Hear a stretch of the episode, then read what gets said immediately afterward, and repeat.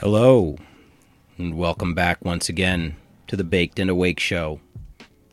I'm your host, Steve Kaminsky, and I try to sit down here about once a week, spend some time with you talking about my favorite semi illicit houseplant, cannabis, and what it means to myself and so many others. While we're getting stoned to the bone together, I enjoy nothing more in this world than exploring the darkest corners of the World Wide Web, movies, and news media of all forms for the juiciest and weirdest stories, mysteries, and conspiracies, and then sharing them with you. As I said, we'll be smoking on the show and talking about it. So I guess either talk to your young people, if listening in the car around them, or maybe wait till you have some grown up time. Either way, we won't be butt chugging cannabis infused Mountain Dew knockoffs on mic or on camera, so you needn't fear your tweens and teens hearing about it from us.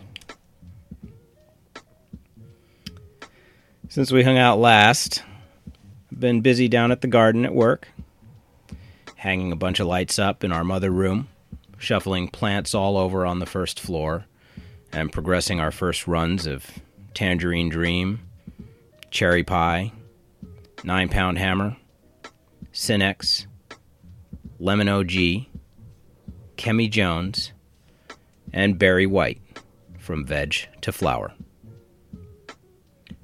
It's incredibly fun for me to really be in a large grow like this for the first time and to be intimately involved with the plants and bringing them to fruition.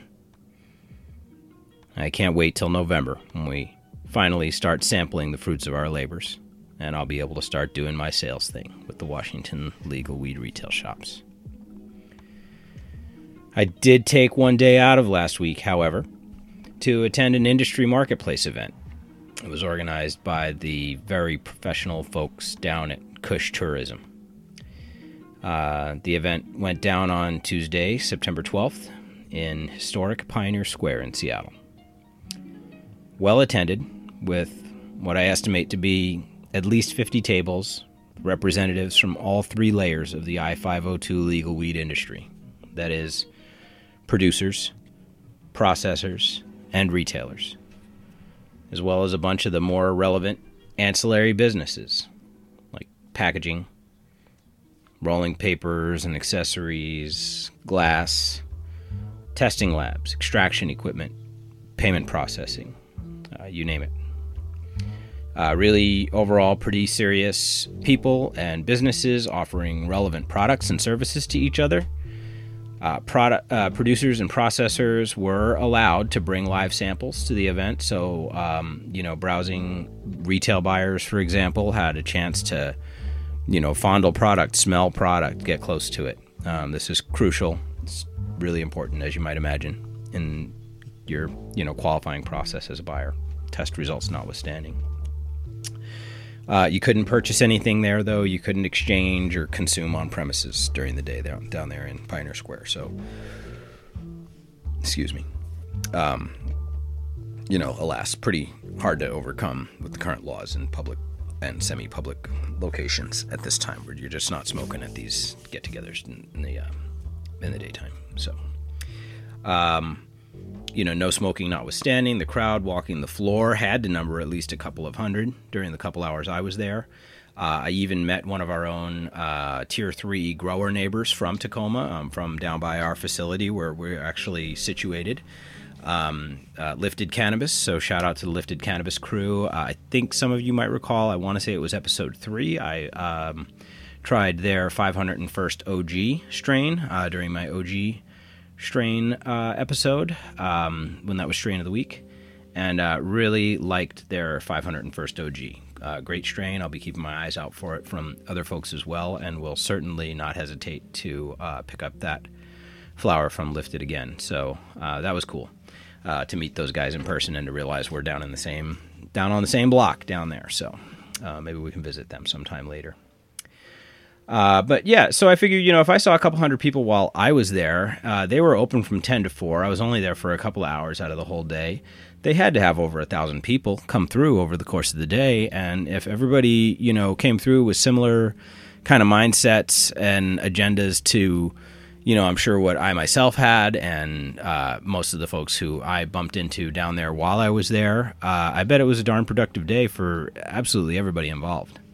Um, so, you know, a great opportunity to get a lot of contacts, however fleeting, you know, with a bunch of ideal targets, um, you know, whatever vector you're at there. So well done, Kush Tourism, for putting that together. It was no cost to industry people uh, to visit the event. Um, you know, maybe it cost the um, the folks who were you know displaying, who had their tables and, and booths there uh, a bit, but uh, hopefully it was worth it for them as well. I bet it was.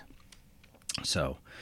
Um, on my way out of that event, the daytime, uh, I was pleasantly surprised. I was handed a small slip of paper with an address. Uh, it was to an after party at a separate location. Uh, you know, all neatly printed out, and you know, come see us tonight at six thirty for an event after party. Um, we were, uh, you know, we were noted on that paper that we could uh, partake of the uh, the old jazz cabbage there in the evening location. I don't think they used that word. But uh, I like to throw in one antiquated saying per episode if I possibly can. If you go back all the way back to episode one, I bet you find one funny in every single show. Uh, uh, anyway, 6:30 that night, uh, Tuesday night, I dutifully returned to downtown Seattle. The location for the after party was at the Seattle Glass Blowing Studios, a little further up, uh, up on Fifth, under the Seattle monorail, uh, close to Seattle Center. So, um, cool spot to go to anyway, regardless. Um, how was it, you ask? It was damn fun. I mean, you know, I had to go stag, like the lonely stoner that I am. Um, but uh, I got out there, you know, and was happy to see numerous people from the daytime that I had said hello to. Um, it was by no means everybody who had uh, attended during the day, uh, you know, made it out to this after party in the evening. I don't think I saw more than, you know, 50 or 60 people, um, you know, hanging out at the after party. But you know, pretty quickly, a couple minutes after walking in the door, I'm handed a joint uh, by a fellow. Uh, I cannot remember his first name, but it was uh, he was from the A List Group, um, aka Tahoma Flavors, and uh, he handed me a fatty one gram uh, grape Kush pre roll, uh, clocking in at like 26 percent.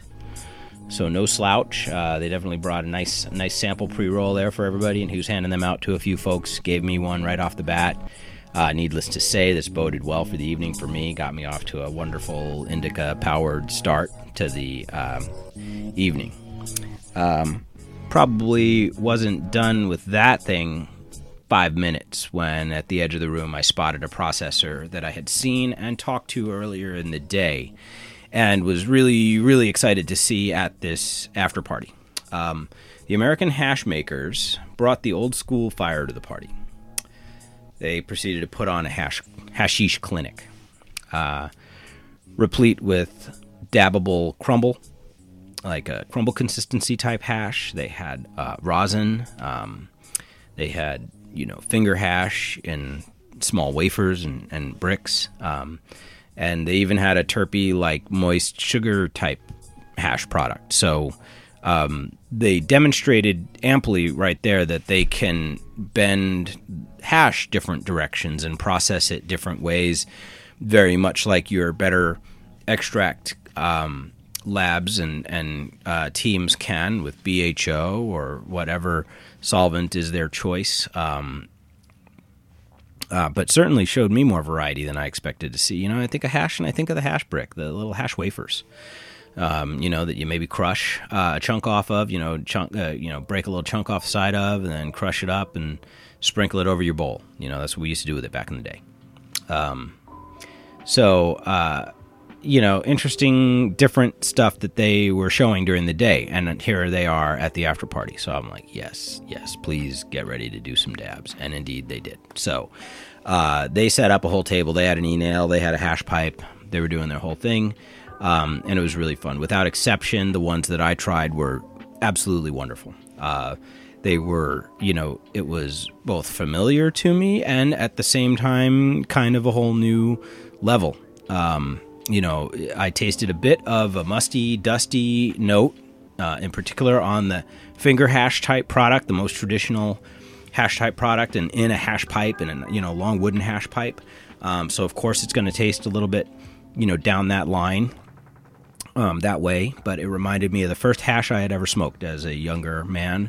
Um, you know, in a way that those of you who smoked it back in the day may remember. You know, uh, old school, let's admit it, you know, at times harsh uh, finger hash type product from, you know, questionable, possibly questionable anyway, but probably questionable source material, you know, handled by complete unknowns, you know, um, uh, would sometimes be a little rough, you know, but it was certainly potent, if nothing else. But, uh, you know, this was cleaner than that than that back in the day hash. Uh, it was less harsh. It had more of the the flavors of earth and wood and the plant.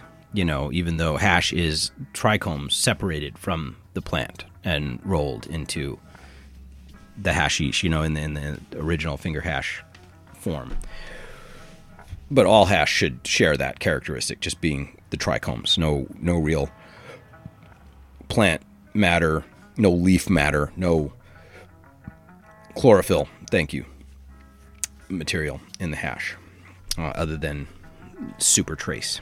So, um, you know, it was definitely cleaner than the old school stuff. Um, the dabbable hash reminded me very much of BHO. It had a noticeable aroma to the vapor. Uh, it had an aftertaste I would characterize as layered and complex. Uh, you know, peppery, spicy.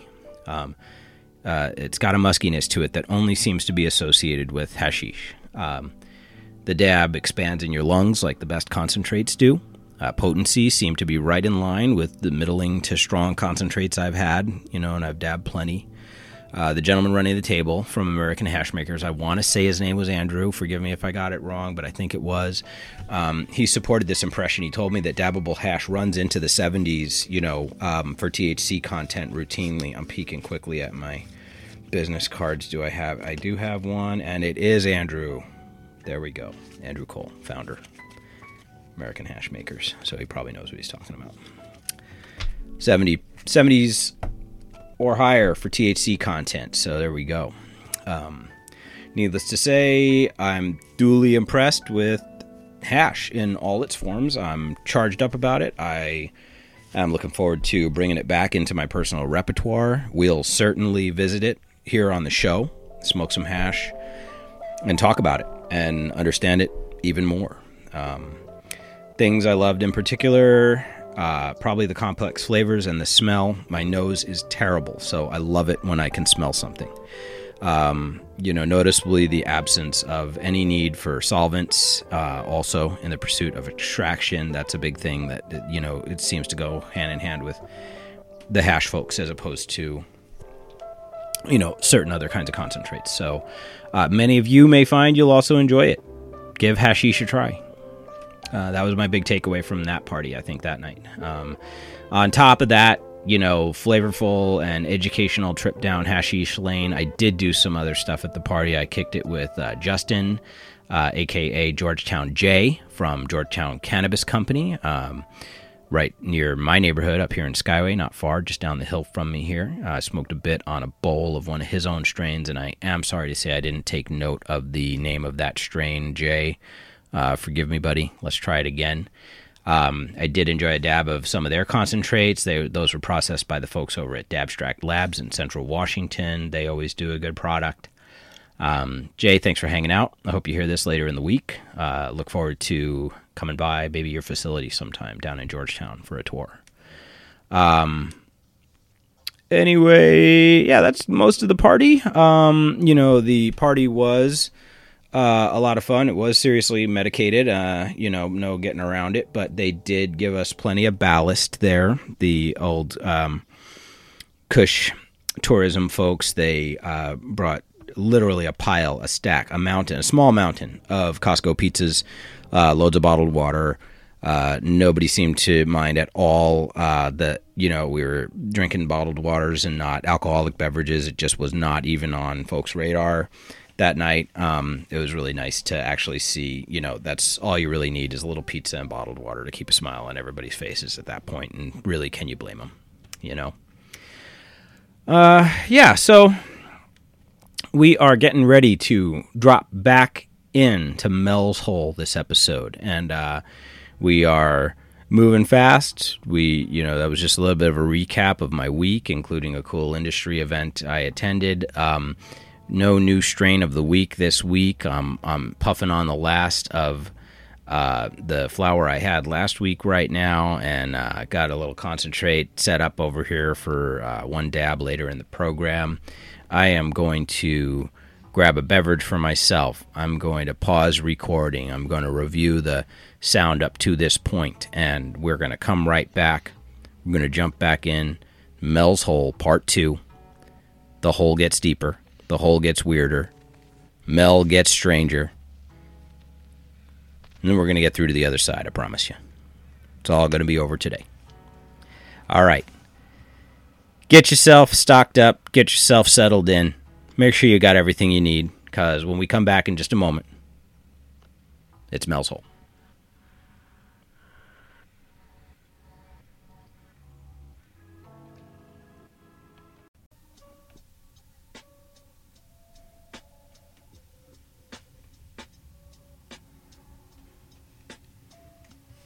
Welcome back.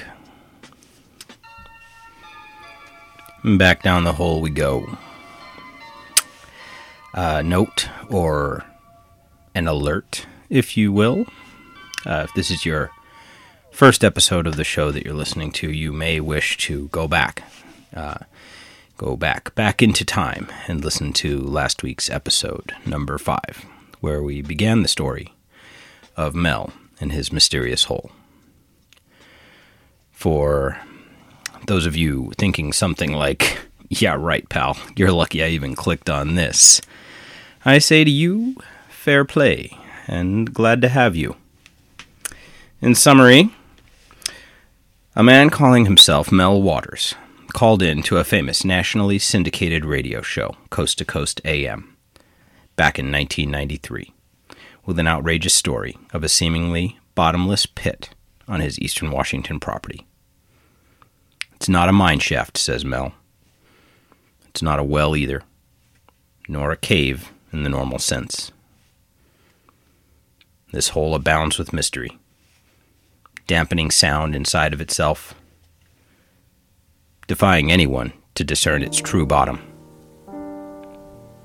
It even had tales of a mysterious black light that emanated from it at times. For the rest of the backstory, you'll either need to go digging for the original tapes, recommended, or as I said, go back and listen to episode 05. It's okay. We'll wait. All right, then, for the rest of the class, I believe we left off last episode with Mel. Flush with cash from his nearly two year long, quarter of a million dollar a month in 1993 dollars, mind you, subletting of his mystery hole to the quote U.S. government. All seems like it was going pretty good for old Mel, if not perfectly. Remember, he still doesn't know what's at the bottom of his hole. Well, let me just tell you that Mel doesn't get to retire to the land down under and save the wombats while milking eucalyptus leaves for their exotic oils or whatever it was he was doing down there. Nope. He couldn't leave well enough alone and stay away. Old Mel said he had to come back to the U.S. after just a couple of years to visit family, some BS like that. I certainly wouldn't have. Anyway, he's back in Washington State again on this visit of his, and everything in Mel's precarious world begins to come right off the rails.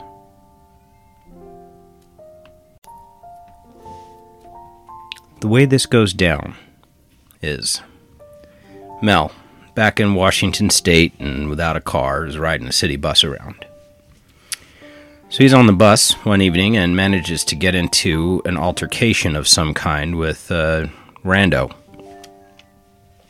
The Rando's uninvolved in any further problems, but, you know, they the bus driver called the cops. The bus gets stopped on the side of the road. The police come. They interview everybody, including Mel, and then they insist that Mel accompanies them to the police station to straighten things out.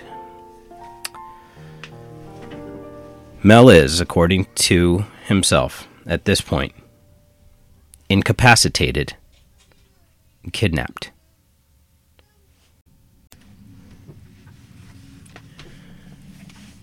So, Mel, as the story continues, goes missing for 12 days with no memory of his abduction. He's dropped off in San Francisco, California. He's been robbed. He's missing teeth. He's disheveled and confused. He's been roughed up. Total basket case. Side note upon hearing his whole tale of woe, uh, uh, Art Bell later got the show to pay for Mel's restorative dentistry. So, uh, you know, as the story goes. Anyway, they believed it enough to uh, help him out with uh, taking care of what apparently was several teeth removed from his head. Um, so, this rendition, if you will, this abduction and uh, subsequent interrogation, um, and you know, drugging, etc., seems to be the prelude to the coup de grace. Uh, that being when Mel finally gets back to Washington State from California, where he was dumped, uh, having been wired bus money by his own nephew, uh, who, by the way, he later moves in with, as he is now somehow completely penniless, despite being a self described overnight multimillionaire from the government payout deal. Uh, Mel is confronted once again by shadowy types and told he is no longer the owner of the property. He is in violation of the terms of his lease because he didn't own the property outright, never claimed to. Uh, we in the bank is how he characterized it originally to Bell. It was really his wife's. He was he was leasing it uh, from his now ex-wife, who he has in the interim from the first call to now uh, become separated from. And the time he spent in Australia was on his own, apparently without her. Uh, but he had, you know, retained somehow a deal for rights to her and was paying her, you know, ten or twenty thousand dollars a month uh, in in rent for this uh, place. So, uh, you know, one can surmise that perhaps in his absence, uh, you know, she finally came to the conclusion that if she was getting 20 grand a month from Melly there, that uh, he must be getting a whole lot more than that. Um, so maybe he just simply got outmaneuvered, uh, you know, as the perhaps more presumptive true landowner. Uh, his ex-wife, uh, who also, by the way, so we'll get to this uh, in a bit, but um, neither Mel nor his wife, uh, who we're talking about in this entire story, can really be verified to be real people. They can't seem to find Mel. So, and I think his ex wife's name was Bonnie. But to get back to it here, um, he's in violation of his lease, according to these folks who are now taking control of the property and have worked out a separate deal. Um, the basis for the uh, claim of legal action against him and finagling themselves out of their overpriced uh, lease to him uh, was that uh, you know the stipulation of him owning the property or having control of the property was that he didn't pave it, he didn't plumb it, he didn't put power on it. All things Mel claims the government boys did, you know, after they subleased it from him you'll recall that earth moving equipment and whatnot from earlier. So, excuse me.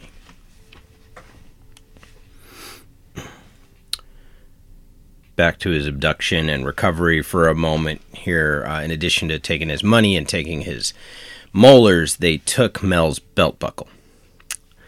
Uh, along with being a retired semi pro shark fisherman, and rural indigenous mystery plant researcher. Mel is apparently an itinerant jeweler and artisan and has crafted, among other things, uh, a run of 10 belt buckles, incorporating some unusual coins Mel is said to have found on the property, quote unquote. These coins were a number of U.S. dimes.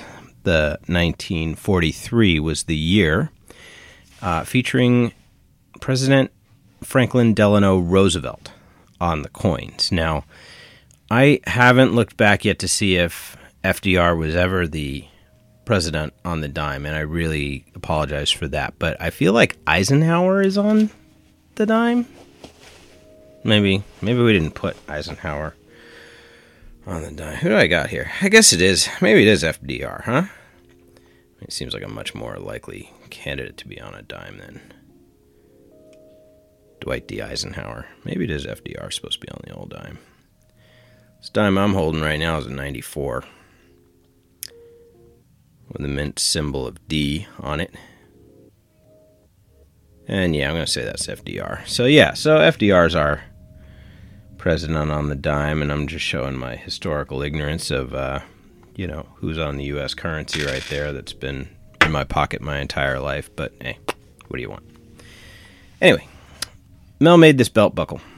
He made a run of 10 of them He found some dimes on the property. These dimes ended up being part of this guy's folk art jewelry. All right, you know, it's like uh, some kind of, uh, yeah, like southwestern style or you know semi-native folksy metal bending. I want to say there was a silver fork involved in this that was bent in a certain way, and then um, some commemorative coins or some real currency coins. Uh, in the case of the dime, uh, you know, brazed to this belt buckle, and um,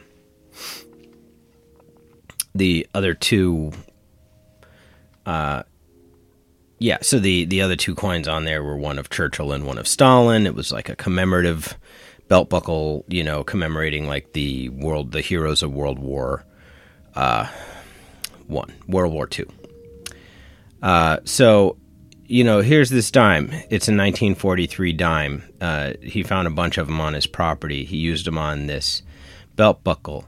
FDR was still alive in 43, and last I checked, we don't put like living presidents on currency. I definitely don't think that was the case. I think they put him on, uh, you know, shortly after his actual death, which I want to say was late in 45 or early 46. Um, so, uh, you know, is this an example of Mandela effect? Is this a man in the high castle kind of, um, you know, alternate universe kind of thing? We don't know. Uh, I found it really uh, cool though, uh, and funny, uh, but definitely on the weirder side of uh, one of the things. Uh, so, you know, uh, Mel made sure to tell this part of the story. It was important to him. The belt buckle was deprived of him. The belt buckle had a unique coin on it. Um, later on, and he continues to tell Art Bell, you know, he went on to see this, uh, one of the other nine extant belt buckles on somebody, I think maybe a, a months later. Um, and uh, the gentleman who was wearing it, he was approachable. Mel was able to approach him and, and speak to him. Um, and uh, he had the belt buckle and was able to inspect it again. And, uh, you know, it was very remarkable to him that he should, you know, find somebody wearing it uh, uh, loose uh, out and about after the fact, after having been deprived of it in his in his abduction. So, uh, at any rate, jumping off of that for a moment and moving on to a couple other weird aspects of the original of the whole and the story about it, you know, um, and I have here none shall pass or view it online. Uh, note when asked about finding the spot for other investigators, Mel explains that location was blocked from a uh, early Google, uh, pre Google Maps type um, software. Um, repository like database called Terra Server. Um, and uh, this is again 90, 92, 93. Google search, Google Google search period launched in 98. So I don't know when we got Google Maps, but it was a couple few years after that. Um, so uh, Terra Server had you know whatever satellite imagery was available at the time uh, somehow indexed and available to search it back then um, to some extent. And anyway, they claim that it was blacked out on Terra Server, um, or or blocked out, excuse me, uh, in the form of white rectangles over the spot on the ridge where Mel claims the site was. Um, on the ground, he claims it's blocked off by you know roadblocks and and barriers and cement blocks and things uh, on the Forest Service roads that Mel used to use to access the property uh, by these shadow government people. Um, so, you know, looky loos and randos, let alone him, uh, can't get to it uh, readily or easily, and certainly not without it being apparent to anybody who does encounter them that they would have had to go over a barrier to get there and are therefore trespassing. So, probably subject to, you know, any of the usual threatened reprisals against trespassers. So, um, yeah, you know, and they're still likely being uh, you know, observed as of you know any time that they were talking about the story uh, here on the show, on the radio show. So, um, at any rate, you know, after being you know paid off and you know voluntarily banished to Australia, staying there for seemingly a couple of years. Saving the wombats, you know, subsequently coming home, being completely dispossessed of everything, down to his belt buckle and teeth. Mel decides okay, enough is enough. I'm gonna get the F out of Dodge. He moves to like rural Nevada, which the whole damn state is rural, if you know that. Uh, so he goes to Nevada and lays low. Nevertheless, his reputation precedes him, even to this sparsely populated part of the country a group of local Native American people approach Mel down there about another hole. Yeah. They got a hole. Got a hole. They don't per se own it. In fact, it may be on government land already or private property. I think it's on private property. It's another not super particularly well nailed down location. Um, you know, um, by Mel. He doesn't, he never does too good of a job with that. And in this case, it's on purpose, he says, because he wants to protect this hole um, from being interfered with, right? Like his other one that got taken away from him.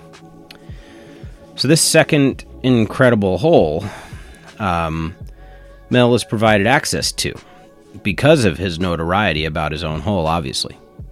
Uh, so the land and the hole, uh, per Mel, is in control of a group of Basque people, of all things.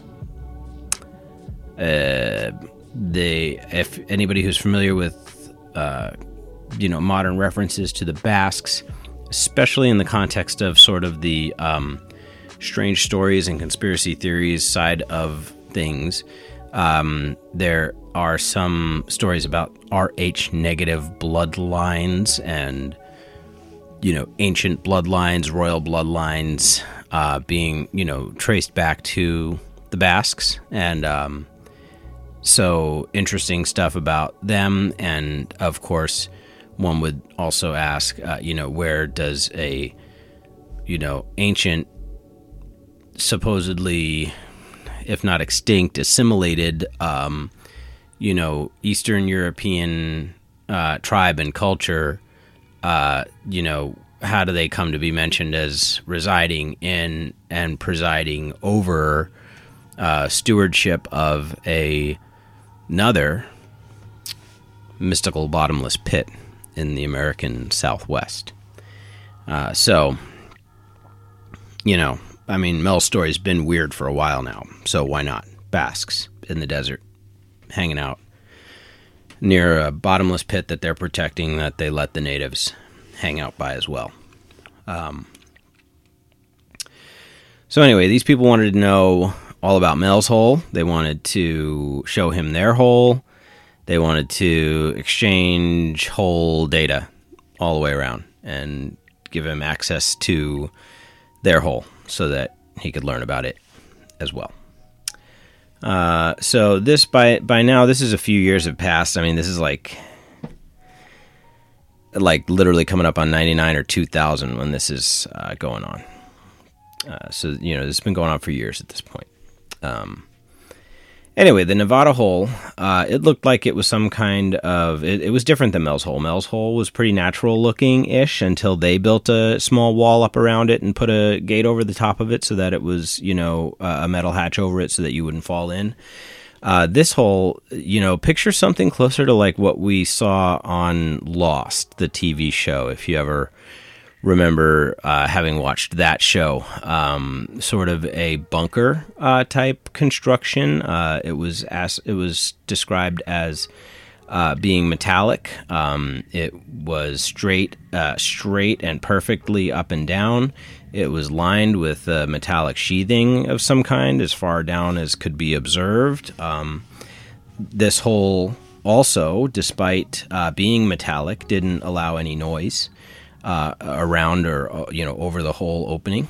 Um, the metal was reported by Mel and others to be warm to the touch, warm enough so that uh, people who were camping and spending time out by the hole, uh, their sleeping bags were said to be kept warm you know, on the ground and uh, directly next to the outside of the hole. Radiation, anybody? I don't know. Seems a little bit, yeah. I'm not sleeping there, but um, who's camping out there anyway? I don't know. Uh, so, you know, they claim it's been there looking just like it was, going all the way back to the 1800s. Um, one thing about the above so the above ground portion of the edge of the hole uh, is like a flange. It almost looks like they described it as being like a airlock portal or you know some sort of lockable you know interface type collar um, type thing. So really interesting thing but you know supposedly a couple hundred years old. So i don't know. Um, shades of Hollow Earth, shades of Ancient Aliens, you know, shades of interesting, uh, different, you know, angles here. That's what that's what I love about Mel's Hole. There's so many angles. There's just it's nuts. Uh, so Mel gets to experiment on the Nevada hole eventually. Um, you know, they have to go back and forth and obtain some permission from these Basques. The natives approach Mel, then they go approach the Basques themselves, and everybody works it out that he, you know, he's the man to go check it out. So they want to find out the temperature in the hole, and they get some ice, regular old. Uh, this is one of the experiments he does, and it ends up turning out to be a big, big deal in terms of their exploration of the hole. They want to know how hot it gets in the hole. You you imagine when you go deep into the earth, you get down to a certain depth, uh, it should get probably warmer. I think is what's understood. And people who you know go caving and spelunking, it gets warm down in a lot of these spots uh, down under the earth. Um, so you know that's their this is the test they want to test. They want to uh, test some ice. They get a bucket of ice. That's the control ice. They leave it up at the surface. They put it in a, you know on a tray and observe it. They put some ice in a basket and lower it down. They watch the ice at the surface uh, for a good half hour, hour, whatever. When it's about halfway melted, uh, they begin pulling back up the ice down below because the idea would be you would want to get it back up to the top before the rest of the ice from the ground surface melted, you know, to sort of ascertain the difference. Um, uh, so they bring this ice back up. The ice in the buck in the basket that went down the hole is unmelted, and according to them, warm to the touch. So, you know, why you don't just cut the cord on that and drop it right back down to the center of the earth at that exact moment, I don't know. Because um, it seems pretty flippin' unnatural to me, but they keep it. Not only they keep it, they fuck around with it. They decide, and why not? I mean, why not? Assuming I don't drop it back into the hole, into the earth immediately, I probably would try this too. They put fire to it. this ice is like it it's turned into sterno or something down there. I don't super sterno, thermo sterno, thermonuclear sterno. Uh, the ice lights up. It doesn't go into an uncontrollable explosion or anything. It's like some kind of crazy low heat. Um, like I said, I characterized it as sterno. That's what it sounded like they were describing to me uh, more than anything else, but they stayed free of describing it that way um, using that name brand word. But I'm I'm describing like a gel fuel type flame, not texture or consistency. They did say that when it was touched, when not a flame, uh, that it felt granular and you know, uh, like uh, glassy or something. Um, at any rate, um, they even went so far as to take a sample from that larger sample that they pulled up. One of the Basques took it and uh, took it home to his cabin in the woods slash, you know, hideout lab of his own in another state, uh, over in like rural Wyoming, and uh, was supposedly trying to use it to heat his cabin in the woods, like put it in his wood burning stove. Um, so, you know, here I ask myself, what's you know, what's this magic ice? Is this a free energy type substance? Are we talking about you know, uh, Ice Nine? You know, Kurt Vonnegut's uh, Ice Nine from uh, one of his novels that escapes me at the moment. Um, interesting stuff, though. Uh, you know, hard to understand. Um, they repeat this experiment several more times. They only sometimes get more magic ice back. Um, you know, so don't know. They don't know under what circumstances it, you know, is made or not made. But uh, we're not even at the weirdest story yet. So the last story that Mel tells Art Bell is probably the biggest you know, requires the biggest suspension of disbelief of it all of them all. This is again the Nevada hole, hole number two. Uh, Mel says that he's ashamed to say that you know, amongst all the other things they put down the hole, and they put loads of different stuff down this hole, evidently. Um, they stopped short of sending people down this hole because they didn't know what would happen to them. I mean, you go down, you come back up with flaming ice. You know, uh, uh, anything could happen to a person. We're we're ninety eight percent water, not not ninety eight percent, eighty percent water, something like that. I might be ninety eight percent water sometimes. Let's have a sip of Lacroix. They stopped short of sending people down there, but. Um, some genius in their crew decided that it would be a great idea to send a live sheep down. Because sheep are so capable of relating their experiences back to us. So, uh, they lower the sheep down alive, and they he tells a gruesome story about the sheep being scared and them having to clunk it on the head, try to daze it and get it to calm back down. Yeah, calm back down, knock it the fuck out so that they can lower it into the hole. The thing still wakes up as they put it over the hole, and they watch it screaming and writhing silently over the sound dampening hole of doom as they lower it in. Uh, so they lower it down to about 1,500 feet. They leave it there for 30 minutes, and they pull it back up. Uh, the sheep's dead after 30 minutes. It's warm. It appears to be cooked from the inside. Great work, guys. Uh, so, uh, they decide to cut it open and perform an autopsy, which I think is only it's the least you can do, having wasted that animal's life um, in such a weird way, uh, unscientifically at that. I would have to imagine. But uh, anyway, they perform a grisly autopsy out in the field somewhere, and um, inside this sheep, they find a creepy, gigantic tumor thing. They decide to excise that and then cut it open in order to see what's inside it.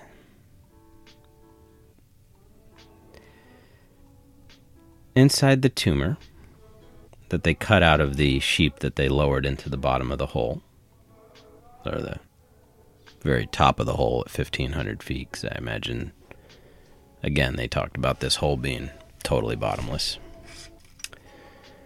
Uh, is what appear to be a living baby fetal seal creature of some kind with human eyes.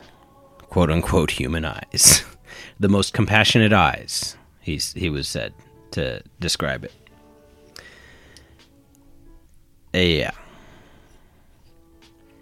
So this thing proceeds to silently sit there regarding them, eyeball fucking them for two hours. Uh, then nods and climbs back into the hole. Before leaving, however, the seal speaks to them telepathically. Uh, he accomplishes this through uh, the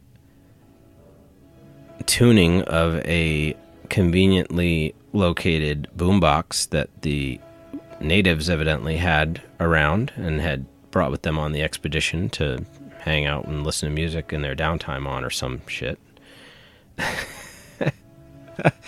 the seal talks to him telepathically over the boombox, over the radio, like in between the stations. You know, when you tune in between the stations to use your old um, iTrip iPod transceiver. I imagine that's what the seal was doing here. Uh, he warns them that the magic ice is dangerous, uh, that they need to get a hold of it and keep control of it or return it to the hole. Uh, you know, that it could or and would destroy the entire earth in a very short period of time if used greedily and inappropriately which apparently it always is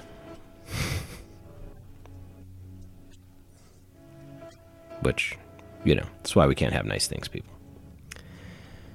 Uh one last note about the seal. Uh, mel participated in the autopsy and he uh, also uh, adds as a side note at the end of the story that he had been diagnosed with terminal cancer uh, that he hadn't mentioned before this point in time, but that that's okay because the mystical seal, which left its ozone smelling ooze all over Mel's hands uh, during the autopsy and its birth, that it cured his cancer.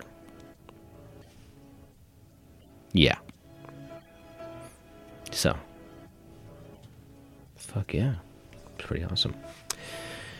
Uh, so, yeah, uh, postscript to the Nevada Hole story includes a uh, piece of the magic ice, you know, that we were talking about that had been taken to heat uh, the cabin uh, over in, I don't know if it was Wyoming, I don't know if it was somewhere further in Nevada, I'm not sure. Uh, but the magic ice was uh, supposed to have uh, really dried out the cabin. It dried out the researcher's body. He he got out of there after a few days. Um, left it in place and working maybe to observe how it continued to work and how long it continued to burn, I think was the idea, you know, because this has been going for months, um, supposedly. Um, but this ice kept on sucking the moisture out of the cabin and began to eventually make the cabin like collapse in upon itself and on into the ground that it sat upon. Um, the stove sank into the ground in the floor. The cabin began to collapse into itself. The you know the the researcher, the Basque, had you know abandoned it uh, at this point in time. Um, and uh, so what uh, was reported to have happened by Mel was that uh, again, uh, mysterious shadow types uh, appeared, seemingly from nowhere, and converged on that location. and through determined effort and uh, with major heavy equipment, managed to finally uh, actually remove the ice and the stove from where it was sinking into the ground in that location and uh, spirited off to parts unknown, uh, not to be seen again. Um, I don't know how they were observed doing that without the people themselves getting in trouble. So, uh, or observed in turn. Anyway,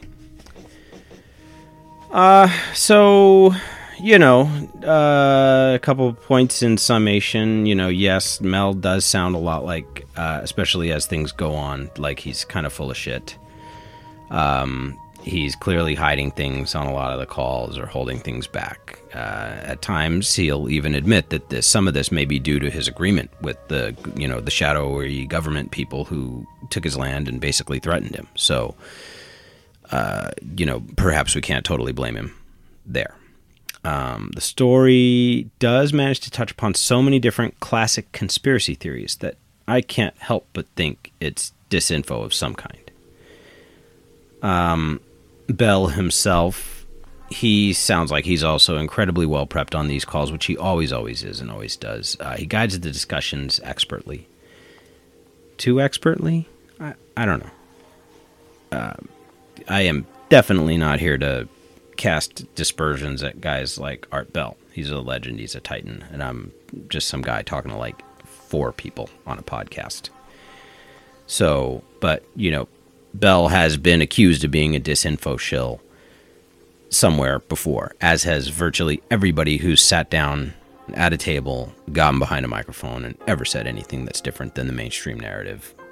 So take that for what it's worth. Uh, whenever Mel is asked, "Do you have this piece of evidence? A photograph? That piece of evidence? The dime? You know, uh, the recordings of the telepathic tumor seal."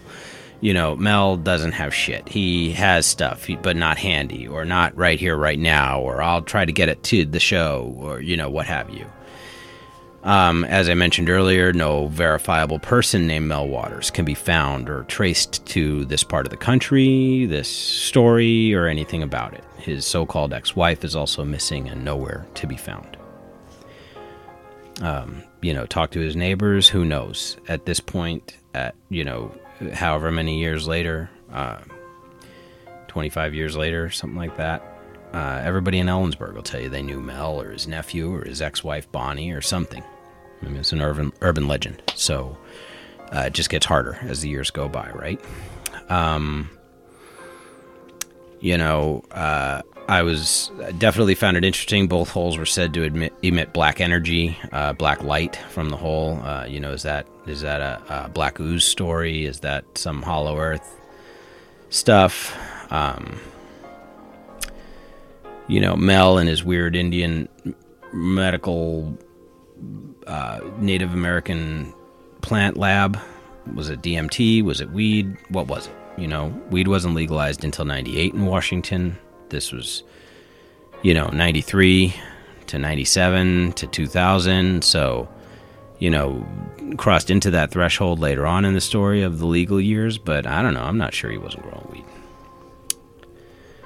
Um, there's more weird, you know, little footnotes to footnotes about this story, but you know, and I'll leave some of them in the notes. I'm just scrolling, looking at it. We've beaten this horse. We've beaten this hole. Um, we threw the hot dog down the hallway. I feel like it's. I feel like it's. You know, safe to say at this point, I've made myself amply clear about the fact I think Mel's absolutely full of baloney, uh, and that this entire story, from just about start to finish, is complete hogwash. Or is it? Bear with me here for a moment.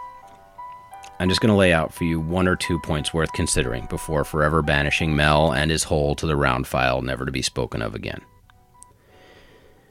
Consider for a moment the notion that on the face of it, Mel's initial call was mostly straightforward. He had some property. On it was this weird asshole.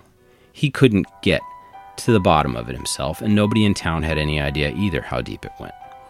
On top of it, it was weird. He needed help. Let's just say for a moment that this little kernel of Mel's story was true. There was a hole. He was bottomless. It was bottomless. and he was curious what others thought about it. Now let's further conjecture, based on what we've been told, that some completely on the up and up U.S. Army types happened to hear about the hole through some intelligence briefing or other. Maybe some spook on an early version of an NSA panopticon heard the show. I don't know. Mel's property was pretty dang close to the Yakima Training Center, though, and a lot was going on out there during that particular era, training wise, etc.